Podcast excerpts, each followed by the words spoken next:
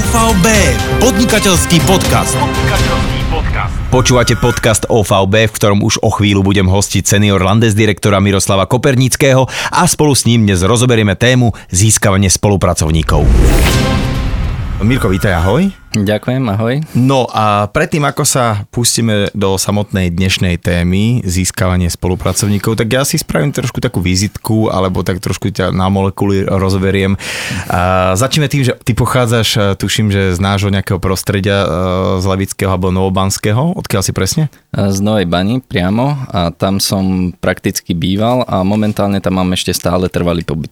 Fakt máš ešte nové v občianskom, že Nová Normálne Baňa, hej? a pre ešte stále značky ZC, Žarnovický okres, čiže áno, všetko áno, na Novej Bane. Čiže keď chodíš napríklad voliť, tak uh, si buď vybavíš volický preukaz, alebo ideš tam ešte stále? Stále idem tam, lebo to je taký rodinný rituál, zoberiem deda a ideme spolu odvoliť do školy a som aj s rodičmi a tak. Čo sa ešte musí robiť kvôli trvalému pobytu? Rozmýšľam také, vieš, takéto, že musíš tam prísť. Kvôli... Ja už nie, ale dedo musí chodiť s poštou ku mne domov. Á, ok, ok. Čiže, Čiže robí poštára. Ja, Mirko, máš tu nejaký žltý lístok, akože hýbaj si vybrať. Uh, nie, no tak... nie, má splnomocne na všetky Takže firmy, na všetko. Vyberá. He, tak máš takého čulého. Uh, áno, áno, dokonca tým... si vybavil PO Box, lebo sa mu to už nezmestilo do schránky, takže... Veľa pošty ti chodí. Áno.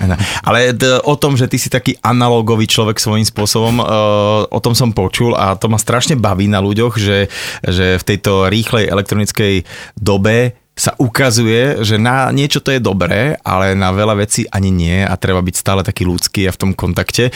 Ale poďme teda si v tej novej bani, e, nejak tam študuješ čo to a jak ťa napadlo vôbec, že budeš podnikať a vôbec ten, ten tvoj nástup do OFA by ma zaujíma, že kedy to prišlo a prečo? Nástup sa datuje niekde na rok, na začiatok roka 1997, kedy som bol na brehoch, na obecnom úrade, čo poznáš, mm-hmm. tam sme mávali diskotéky. Diskotéky na brehoch, to bola veľká vec. Tak ja som tam mal účtovničku, no a tú účtovničku oslovili dvaja páni, že hľadajú nejakých šikovných ľudí, oblasti obchodu, čo sa týka burzy a tak ďalej. No a vtedy išiel v televízii seriál e, obchodníci a tam jazdili na Porsche, jedli hamburgery, bývali po hoteloch No mne viac nebolo treba. To si si povedal, že ja chcem bývať po hoteloch a, a jazdiť na Porsche samozrejme. Ale takže uh, mal si predtým s tým nejakú skúsenosť? Že... Absolútne žiadnu. Myslím tak, že aspoň či si na nejakej strednej škole nepredával Bravo, vieš? Alebo ja, ja som niečo. už podnikal predtým. A takže ja som už mal firmu. No podnikal som z takej zaujímavej oblasti, predával som naposledy, keď ma prakticky prizvali do tejto spolupráce, tak sviečky, kahance, pucle, a robil som normálneho obchodiaka, ale na živnosť. Uh-huh. A išlo to? Išlo to skvele.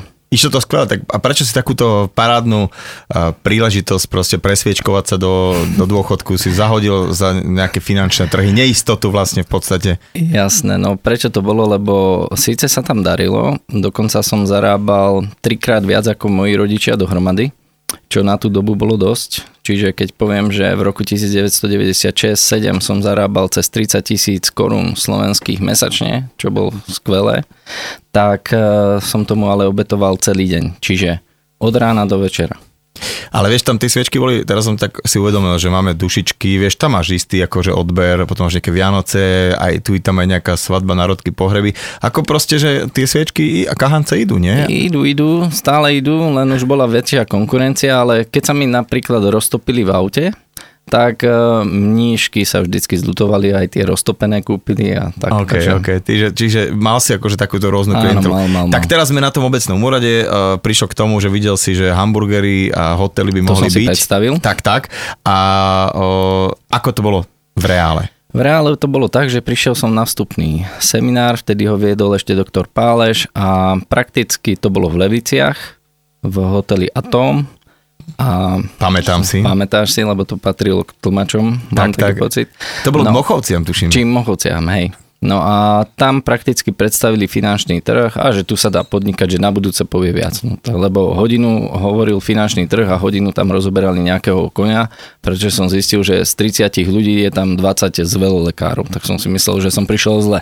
Aha. Ale bolo to dobre potom. Bolo to dobre. Tak kedy prišiel taký ten e, zlomový moment, alebo si si uvedomil, že, že dobre som urobil, že som tu zostal napriek tomu, že to nevyzeralo na začiatku dobre a vôbec, že už teda podnikáš, a, a ďalšiu otázku ti potom poviem. Hej. Takže ja som sa rozhodol uh, trošku neskôr, čiže keď hovorím, že január 97 som prvýkrát počul o firme, tak som sa rozhodol pre firmu až leto 98.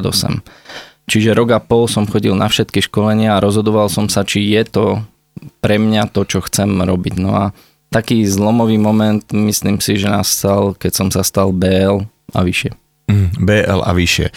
Pocítil si to nejak, že vlastne štruktúrálna firma ti dáva nejakú výhodu v tom, že v tom rozbehu alebo aj v tom raste, alebo by to mohlo byť aj možno inak, už keď si to celé uchopil a vedel? No, štruktúrálnu firmu som zažil ešte pred podnikaním. Ako 17-ročný som robil pre firmu MV, kde bol multilevel marketing, ale na inej úrovni nebol jednoznačne daný a už aj tam som mal štruktúru, kde som za autobusmi chodil s ľuďmi. Čiže práca s ľuďmi ma vždycky fascinovala. Keďže som ITčkár, hoci to na mne nevidno, vyštudoval som matematiku, informatiku na Konštantína metoda v Nitre a vyštudoval som odpor k počítačom, preto ten analogický môj prístup a radšej to ľudské, lebo som zistil, že ten počítač mi neodpovedá a našiel som sa prakticky, že chcem pracovať s ľuďmi. Inak to je, veľakrát sa stane to, že študuješ alebo robíš niečo a vlastne ti to nedáva význam, že prečo toto robím, ale potom to dá veľký význam v tom, že zistí, že toto nie je to, čo chcem. A presne vieš, že máš ísť nejakým iným smerom. Veľa, veľa úspešných ľudí začalo s niečím totálne diametrálne odlišným a až náhodný vzdialený a dokonca si povedal vlastne, že tak, aspoň viem, že toto nechcem robiť a musím ísť od toho preč.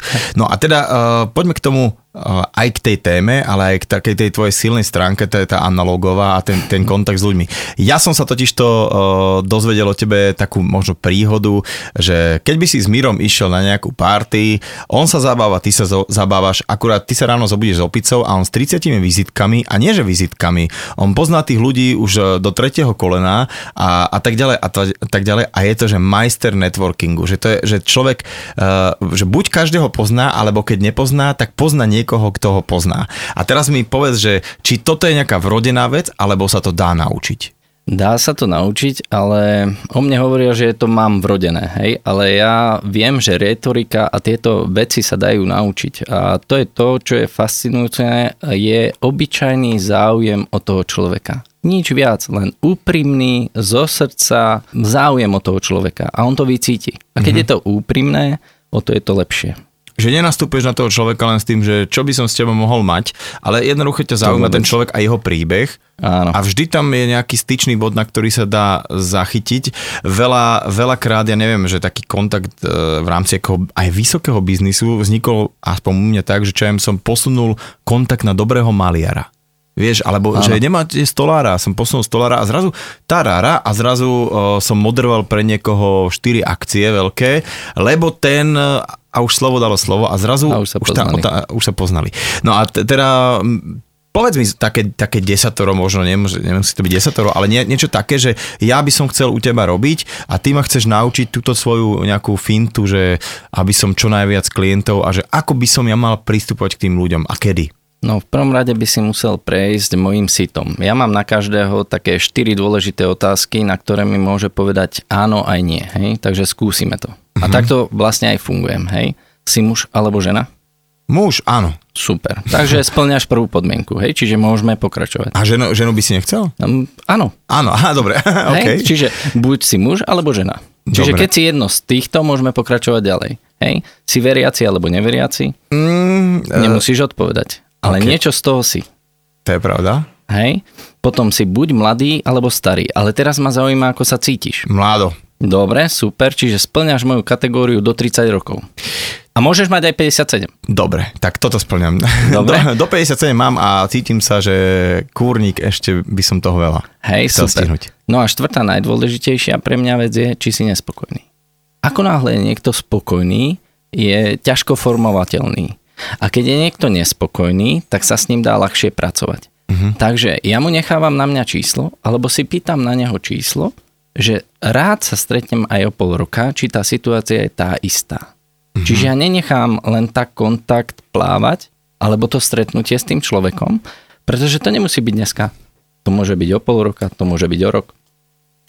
Vieš, čo si mi teraz pripomenul? Že raz, keď som bol úplne taký mladý fagan, robil som už vo fanku a mal som vtedy, myslím, že Fiat Punto, také čisto nové, ale bol som niečo v Mercedesi vybavovať a som tam mhm. obdivoval také veľké auto a bol tam pán a potom som sa až dozvedel, že to bol pán Glac, vlastne majiteľ a o, pýta sa, či by som si ho chcel vyskúšať a kúpiť. A že ja to nemám. A že ja nehovorím, že dnes ja mi vás radi počkáme a kľudne príďte o 5 alebo o 7 rokov. A musím povedať, že ma zlomil. A že no že potom už pre mňa bolo to, že som si tak hovoril, že keď raz budem taký väčší, tak si kúpim Mercedes. A už len kvôli tomu, že, že, tento, že keď som bol, dajme tomu v inej značke, tak ma tam, že, že mi dali pocítiť, nemáš na to odchod, nesedaj si. Toto je pre klientov, ktorí to idú kúpiť. A on, on mi dal túto vec. A to si mi presne teraz povedal, že veľakrát na toho človeka nemusíme nejak tlačiť, nie, on sa niekedy ozve aj sám, pretože v tej kôre alebo vzadu v tom podvedomí si zapamätá, že ten Mirko Kopernický mu povedal, že keď bude raz nespokojný, aby sa ozval. Mm-hmm. A to mne stačí. A ty si to nejak e, potom, ja neviem, máš tie vizitky, spravíš si nejaký systém, že kto bol čo, aj si robíš nejaké, že aby si to pamätal, lebo ja, ja ti poviem pravdu, že tiež mám takú nejakú kôpku, alebo kôpku, až by som škatulu vizitiek a ja už tak za pár mesiacov strácam prehľad a teda aj viem, že kto to bol, ale prečo som si na neho vzal vizitku, neviem. No, to je pekné, preto opätovne dávam aj ja číslo. Hej. A tie vizitky už nezbieram, kedy si som mal taký z toho kolotočka. Áno, áno, áno. Teraz si ich len fotím No ale v iPhone sa ti fotky ukladajú podľa dátumu. Uh-huh. Čiže stačí rok dozadu si uh-huh. pozrieť fotografie na iCloude alebo uh-huh. kdekoľvek a podľa dátumu rok dozadu idem podľa vizitiek a viem, mám na neho číslo, viem, kedy som ho oslovil, a ako to teraz je, keď aj uh, máš nejakých svojich spolupracovníkov, že ako, ako dosiahneš to, že aby ty, aby ty si bol pre tých ľudí ten validný človek, lebo určite taký ako ty, ale uh, v zmysle ako toho poradenstva uh, stretnú za svoj život viacej, ale vyberú si teba, volajú tebe, lebo, lebo čo? Čo tam je taká tá nejaká vec, ktorú uh, sa mám učiť a všímať si na tebe? Uh, mám rád čistý stôl a vždycky úprimnosť. Čiže keď eh, som pracoval aj s klientami a momentálne znova začínam pracovať s klientami, lebo mi to ukladá zákon a um, musím chodiť s tými novými ľuďmi prakticky aj ku klientom, lebo podpisujeme ja tie zmluvy a tak, tak vždycky im hovorím úprimne, keď dačo neviem, neviem, zistím, zavolám alebo prídem. Čiže uh-huh. nehrám sa na múdreho. Uh-huh. Nikdy sa nehrám na múdreho. Čiže keď neviem, úprimne poviem, neviem. Ani právnik všetko nevie, ale vie, v ktorej knihe to má. Alebo povie, naštudujem to, zavolám, pripravím a tak ďalej. A toto je podľa mňa také kľúčové. A ďalšia vec je, čo ma fascinuje eh, na tých ľuďoch, alebo tak je, aby som ho poznal úplne v úvodzovkách až do tretej generácie. Čiže keď ja keď s niekým spolupracujem, ja s ním nechcem spolupracovať eh, bez toho, aby som nepoznal rodinu, aby som nepoznal jeho priateľku alebo jeho záujmy, kde vyštudovala tak. Čiže venujem... Na čo to je dobré vlastne? Na to, aby som s ním vedel pracovať a aby som ho poznal hĺbšie, uh-huh. aby som vedel, ako rozmýšľa, kde až môže smerovať, nájsť v ňom niečo, čo on ani sám nevie, že v ňom je. Uh-huh. Ja to poviem tak. Čiže preto potrebujem poznať aj tú rodinu a dohodnúť sa, potajme, keď budem mať takú slabú chvíľku, volajte mi, aby som vedel reagovať. Lebo niekedy tí ľudia mm, sa hambia, nezavolajú, že majú zlý deň, hej, deň D, alebo tak. No a vtedy spolupracujeme aj s tým okolím. To mi teraz pripomenul, čo hovoril uh, pán Švíhra, Bohuško, že, uh-huh. že je dobré, keď, keď vieš o tých ľuďoch proste viacej aj kvôli tomu, že uh, presne človek nemôže žiť len tou prácou a veľa krát s tými ľuďmi, ale si niekedy viac ako tá ich rodina.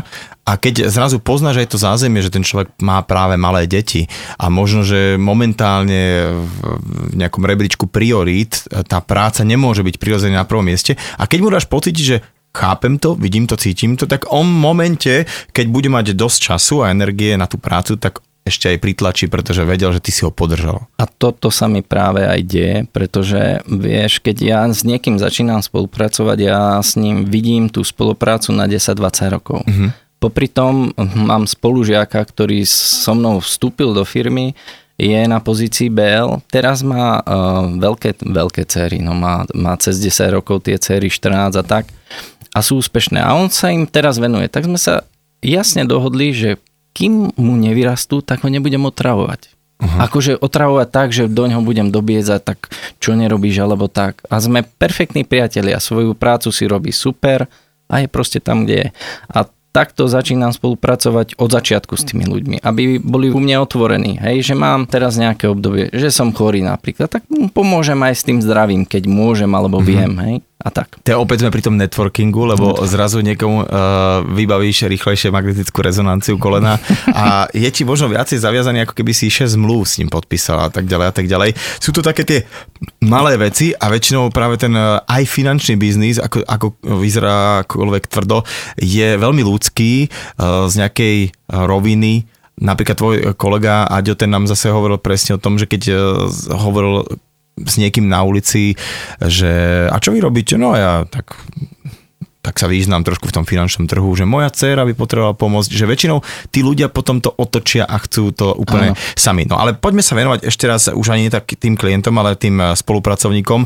Ako ty spoznáš uh, v nejakom časovom horizonte, že si dobre urobil, že tohto človeka tu máš pri sebe a keď zrazu vidíš, že niekedy sa niekoho musíš aj zbaviť, alebo že ten človek nejak nestíha, že kde sú také tie tvoje kritériá? Moje kritéria je, keď eh, ten spolupracovník uh, už čokoľvek predtým robil, tak majú o neho tam strašný záujem. Hej? Že poviem príklad, zrazu mu zvýšili plat zrazu ho nechcú stať pustiť a tak ďalej. Hej, že mu naložia ešte viacej roboty. A reku, kurňa, ten je šikovný a teraz tá firma alebo niekto si uvedomuje, že o neho prichádza. Mm-hmm. Hej, tak vtedy si poviem, a tak teraz musím ešte viacej ja že zasadiť. bol za, zahryznúť sa do, do lítka hey, a, úplne a držať. Nie, ale, ale to je taký môj feedback, hej, uh-huh. alebo, alebo keď eh, príde za mnou uh, jeho pani a mi povie, ten človek sa ale zmenil popri vás. A reku k horšiemu? Nie, nie, nie, nie, nie.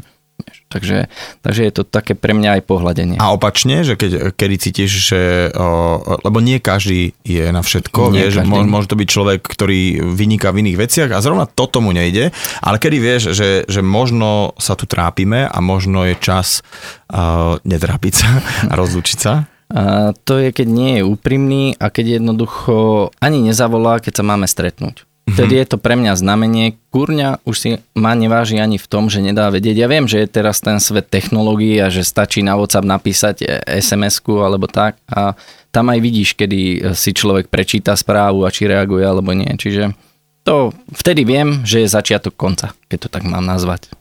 Keď sme pri tých analogových veciach, e, väčšinou človek má také, že rôzne koničky a vás všetkých, ktorí som tu zatiaľ mal, tak na mňa vyblafli vždy nejaký koniček, z ktorého som čumel a ja viem o tom, že ty zbieraš veterány, alebo teda auta určitej značky, že Simky. A toto mi prosím ťa povedz, že ako toto začalo? Prečo vôbec Simky? No Simky, no to je taká nostalgia, pretože môj otec, neviem ako sa k tomu dostal môj starky, nestihol som sa ho spýtať, pretože za komunistov to bolo také vzácne auto a zrazu v našej rodine bolo a ja ako malý chlapec som sa v tom hrával. Hej, ona už bola nepojazná. Tak. Čiže keď... to bolo ako keby taká herňa vnútri, že si vošiel, mohol hej, s páčkou, s volantom, hej, chodil som dopredu, predstavoval som si, to bola čiernej farby, Aronde, také, taká limuzínka a chodil som dozadu, že ako sedia riaditeľia, hej, pretože moje plány boli už za komunistov trošku iné. Že budeš sedieť vzadu, hej? Áno, že budem sedieť vzadu, nie za volantom. A tak som sa hrával a raz keď som takto išiel na nejakú, nazveme to služobnú cestu, hej, tak e, som rozmýšľal, môj otec išiel mať 60 rokov a hraním si, čo mu kúpim na narodení, musí to byť nejaká pecka. A vtedy ma napadlo, že ja otcovi kúpim simku. A ro- kúpil som ju tak rok, dva dozadu, ako mal mať 60 už dva roky dozadu som sa pripravoval. No a s deťmi sme náhodou išli na nejaký zraz ešte po tajomke, aby detko nevedel. Ideme vyskúšať jeho auto, čo dostane na 60 medzičasom som ho dal opraviť, zrepasovať a tak. No a nás to chytilo s deťmi tak, že odtedy ich zbieram že vlastne, že akože toto auto, že má také nejaké svoje kúzlo a tak ďalej a tak, no dobre, a zbieram. Čo znamená zbierať? Lebo e, niekto má doma dve gitary alebo tri a e, povie si, ja som zberateľ.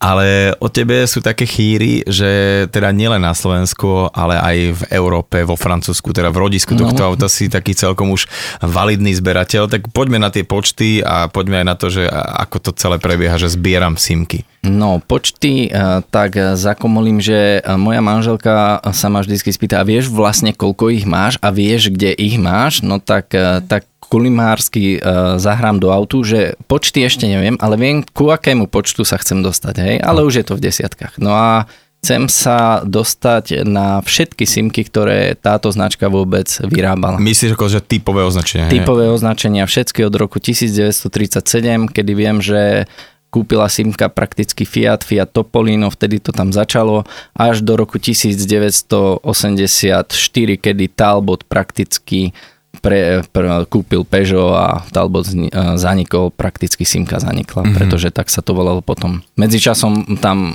boli aj Američania, chvíľu to si mi hovoril ty pri Chrysler, hej, Chrysler hej. Napadlo mi teda, keď zbieraš tie simky, uh, tak to je skôr taká muzeálna vec a možno sa nejak prejdeš krásny letný deň, si stiahneš okienko, keď vystrčíš a tak sa prejdeš na svoje simke. Ale na to bežné vozenie alebo na vozenie, ty si teda asi aj autičkár aj normálne, hej? Mm, áno, hovoria to o mne a vyzerá, že asi áno.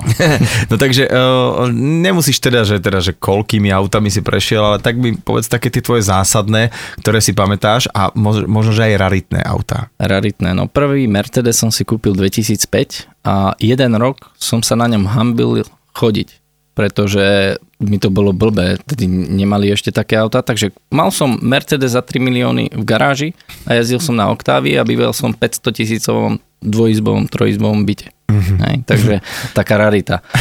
A potom druhý, vždycky som bojoval s tým, keď teda už dosluhoval, že S Mercedes kúpiť si, nekúpiť si, vadil mi môj vek.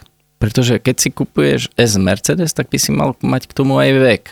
Hej, a nie, aby si ho kúpil 30-ročný sopliak. No tak ale slovo dalo slovo, tak som to riešil, pretože ekonomka to potrebovala.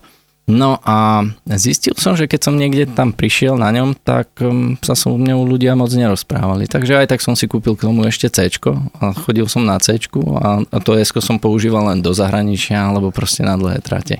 A vtedy e, som tým ľuďom blízko. Čiže keď chcem byť k ľuďom blízko, vždycky si buď si požičiam od niekoho auto nejaké, hej, od manželky, od céry, od od starkého a keď idem niekde ďaleko, viem, že ma tam ľudia potrebujú, alebo teda chcem ísť komfortnejšie, tak si zoberiem také tak. komfortné auto. A ja som myslel to aj tak trošku, že či napríklad, eh, lebo dobre, tak to, to sú také tie limuziny, ale že či si si, nehovorím, že kombajn kúpil, ale karavan, nie, alebo no, niečo takéto. Karavan. Áno, áno, áno, som karavanista, to je, keď som chcel, aby si manželka od mňa oddychla od detí, tak som chodil na také pánske jazdy a to som vždycky zobrali a deti, kolegovia deti a išli sme na takú pánsku jazdu. Hej. S deťmi. S tebou nebaví sviet. Tak, s deťmi. A tak keď už tretí deň ten karavan tak trošku tak voňal, tak vravím, decka, aspoň nohy by sme si mohli poutierať vlhkými utierkami a tak. Takže tak začínal ten karavanizmus u mňa. No a náhodou raz nahovorili maminku ísť s nami na karavan, no súdna chyba, lebo odtedy chodí s nami. Ah. Takže uh, sme museli zase niečo vymyslieť, tak som vymyslel, že kúpime starú karosu, jej totiž to tie staré auta smrdia. Tak sme kúpili starú karosu a prerobil som ju na karavan, čiže vzadu som nosil veterán a obišli sme celú Európu starou karosou. Perfektné bolo, že ona nikdy, nikdy neprešla tú jazdu, že by sa nepokazila. Čiže keď sme išli dole, rozmýšľali sme, čo sa pokazí teraz. Hej? Boli sme s ňou na Ukrajine, boli sme s ňou vo Francúzsku, v Holandsku. Prešiel Starou, som s ňou však. Ty si šoferoval. Ja som šoferoval. A na to musíš mať normálne iný vodičak, tuším, že Dčko, hej? Áno, tak ja mám vodičak, ja neviem, koľko je tam koloniek, tak všetky. všetky aha. Ja som taký zberateľ. Koloniek. Pečiatok a koloniek, hej? Pečiatok a koloniek, hej. Čiže... A kde, kde tá karosa teraz jazdíš na tom ešte? Nie, karosu sme darovali záchranárom tuto v Bratislave, lebo doktori chodia všelijak na všelijaké preteky a tak ďalej, nemali kde byť, tak aby mali kde bývať tak som im to posunul a ja som si manželkou bol na Dieseldorfe a vybrali sme si iný karavan. A prosím ťa, je viacej zberateľov simiek, lebo akože príde mi to veľmi exotické, akože ako aj keď ja si to pamätám z detstva, že z Tuzexu, že takí tí montážnici donesli si bony, tak si kúpili ako kto, že Žigulak, Fiat, boli také rôzne a potom aj Simka a to bolo také, taká krásna limuzína. No a teda, že e, či máš znalosť o tom, že na Slovensku, v Čechách alebo vo Francúzsku, kdekoľvek sú nejakí takíto zberatelia? Na Slovensku boli zo pár, ale tak oni zbierali tie ja to volám žiguláky, hej, 1300 jednotky a tak ďalej z, z tých Tuzexov. A vo Francúzsku je, je múzeum Simka, ale také také smutné mi to je, lebo už moja zbierka je trošku väčšia ako to muzeum, takže, takže a Francúzi ma poznajú v tom, že vedia, že čo ja si zaumiením, tak to splním. A napríklad e, existuje Simka prezident, tých bolo vyrobených 170 kusov. Prvý kus, kedy sa predával, to som nestihol kúpiť, to bolo tak 12 rokov dozadu, je predpoklad, že je ich zachovaných okolo 12, 15 maximálne z tých 170. Hej. Prvý som nestihol kúpiť, druhý mi Francúzi volali, že, že je, či ho chcem. Ja reku, áno. Tak my ti ho kúpime, lebo ja som vedel vtedy, ja som bol na dovolenke a nevedel som previesť viac ako 3000 eur cez telefón. A reku, však to by som prevádzal týždeň a viac.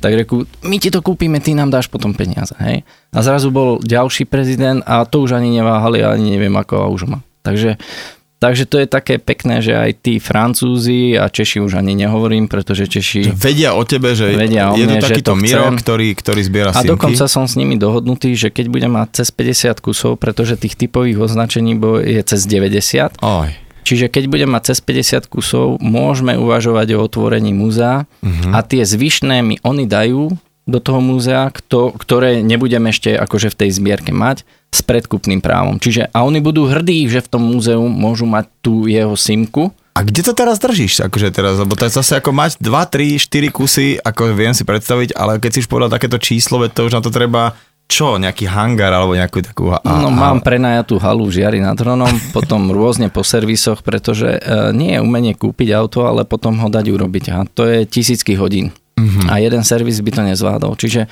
viacero servisov som oslovil, ktorí by mi robili auta a tak. Takže zatiaľ, zatiaľ to mám po servisoch v hale, ale keďže, doma. E, teraz to neber zlo, Mirko, ale nie, nie, podľa nie. mňa niektorí naozaj si uh, prídeš do servisu, že viete čo, nemôžeme, lebo teraz robíme simko, že to ktorý blázon ako si dáva opravovať takéto staré auto, že nie, nie, to je, to je zberateľ. Takže, takže uh, musí mať z teba radosť v tých servisoch, akože keď ťa zbadajú, že a, zás je tu, zás budeme repasovať. No, oni majú radosť, nehovorím, že nie. Niektorí dokonca už sa mi dvakrát stávalo a teraz tretí servis chce zavrieť servis a pracovať len na renovácii týchto simiek, čiže mm-hmm. čo ma teší.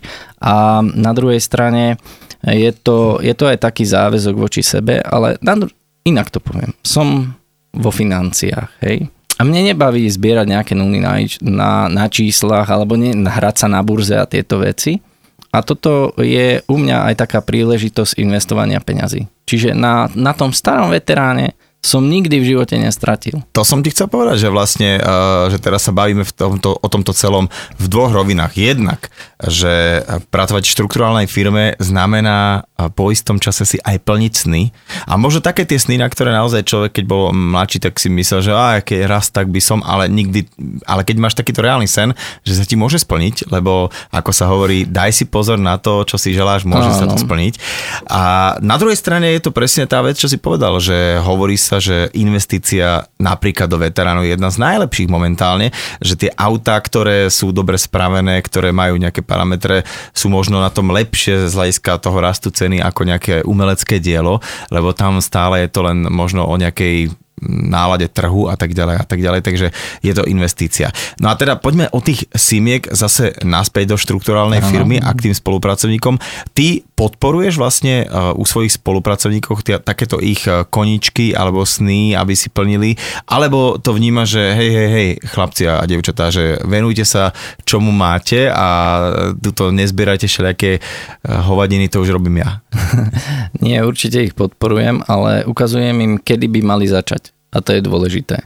Čiže uh, je čas práce, uh-huh. je čas prác a je čas oddychu. Hej. Čiže uh, v štruktúrálnej firme uh, podľa mňa by človek nemal zastať. Stále by mal rásť ďalej.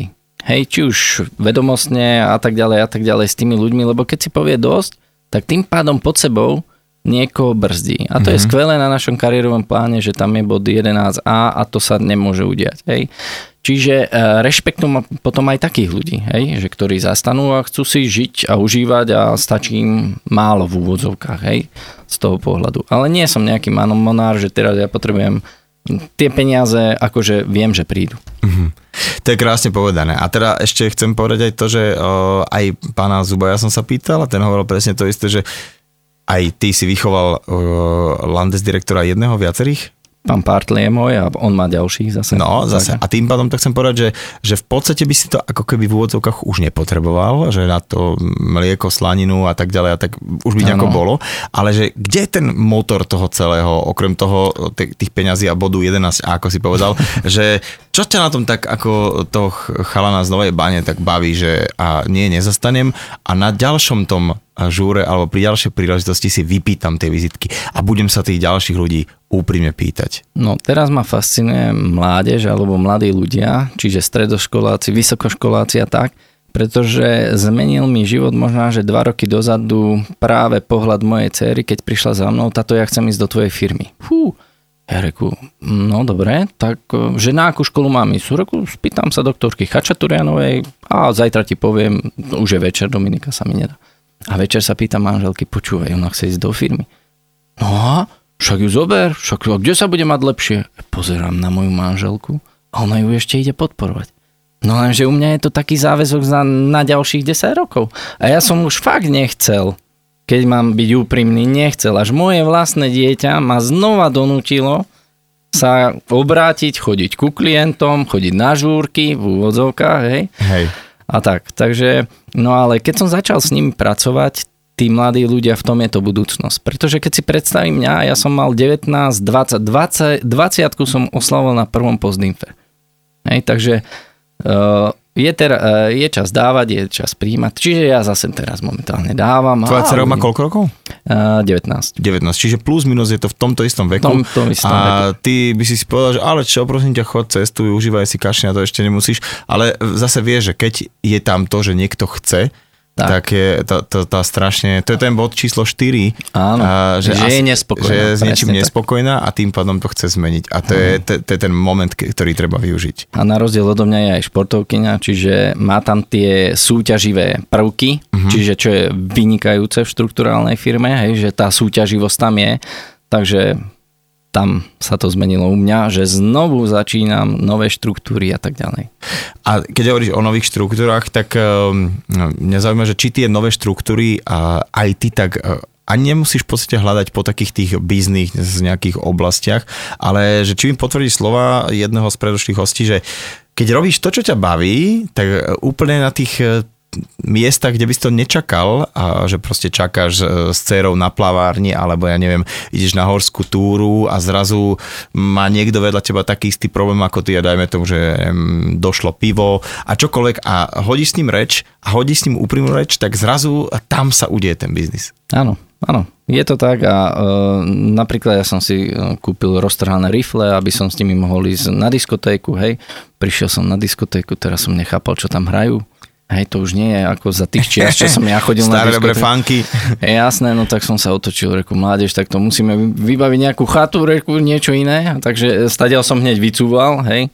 Tak uh, áno, snažím sa im venovať ten čas aj trošku inak, ako len biznisovo. A to je podľa mňa to gro, že proste, keď má niekto rodinu, organizujem napríklad uh, Deň detí, hej, kde sa stretnem s tými ľuďmi aj s tými deckami. Mm-hmm a keď eh, jednoducho, ja neviem prečo, ale tie deti ma majú radi, ale nie skrz darčeky alebo tak, tie reklamné predmety alebo čo, čo im vybavíme, ale eh, proste ten záujem, čiže um, moje pravidlo je, že keď fakt uh, to, niekto si myslí, že ja nie som s deťmi, kľudne sa opýtajte mojich detí. Pretože keď som s nimi, tak som s nimi. Ja 100%. Som, 100%. Ja som mm-hmm. nikdy z auta nevytiahol kufrík a nevyniesol domov. Čiže ja som domov prácu nikdy nepriniesol. Čiže to je možná, že aj prečo moja dcéra chce ísť a vidí t- túto oblasť iba z toho bodu A a ja ju v tom nechám až do pozície riaditeľky. Hmm. Čiže vlastne akože áno, že, že robiť v, vo finančnej oblasti neznamená to a, a nikde nenapísané, že zrazu musím odsunúť svoju rodinu a vedľajšiu kolej naopak, že keď toto človek tak vybalancuje a opäť, tie, strašne sa mi páči všetky tie témy, ktoré sa tu snažím v tých podcastoch nejak podchytiť ako Aha. samostatné nejaké škatulky, nefungujú samostatne a oni sa tak celkom prevezujú, že tak ako získavaš klienta, tak potom zistíš, že takto získavaš získavaš aj spolupracovníka, že to je aj o tom work work-life balance a že to je aj o tých výhodách štruktúrálnej firmy a tak ďalej a tak ďalej a že to je veľmi organické celé. A ja si myslím, že takto môžeme aj ukončiť dnešný podcast a ja Kľudne. si z toho zoberiem to, že ak teda chcete, aby tí ľudia, s ktorými chcete robiť nejakým spôsobom vám berli, tak proste stačí váš čas a vaša úprimnosť a váš úprimný záujem a počkať si, netreba na to nejak tlačiť. Super. Presne tak by som to ani lepšie ja nepovedal. A vieš Takže, prečo? Takže tým pádom už môžem byť ten tvoj spolupracovník. Kľudne nech sa páči, ešte jedno číslo voľné na Slovensku mám. Ešte máš? Mm. A mhm. teraz ty presne urobíš tak, že keď budeš potrebovať, tak sa ozvi, hej? No to číslo ešte na, sme si nevymenili, takže keď sa vypne mikrofón, kľudne si môžeme vymeniť. Mojím dnešným hostom v podnikateľskom podcaste OVB bol senior Landes direktor Miroslav Kopernický.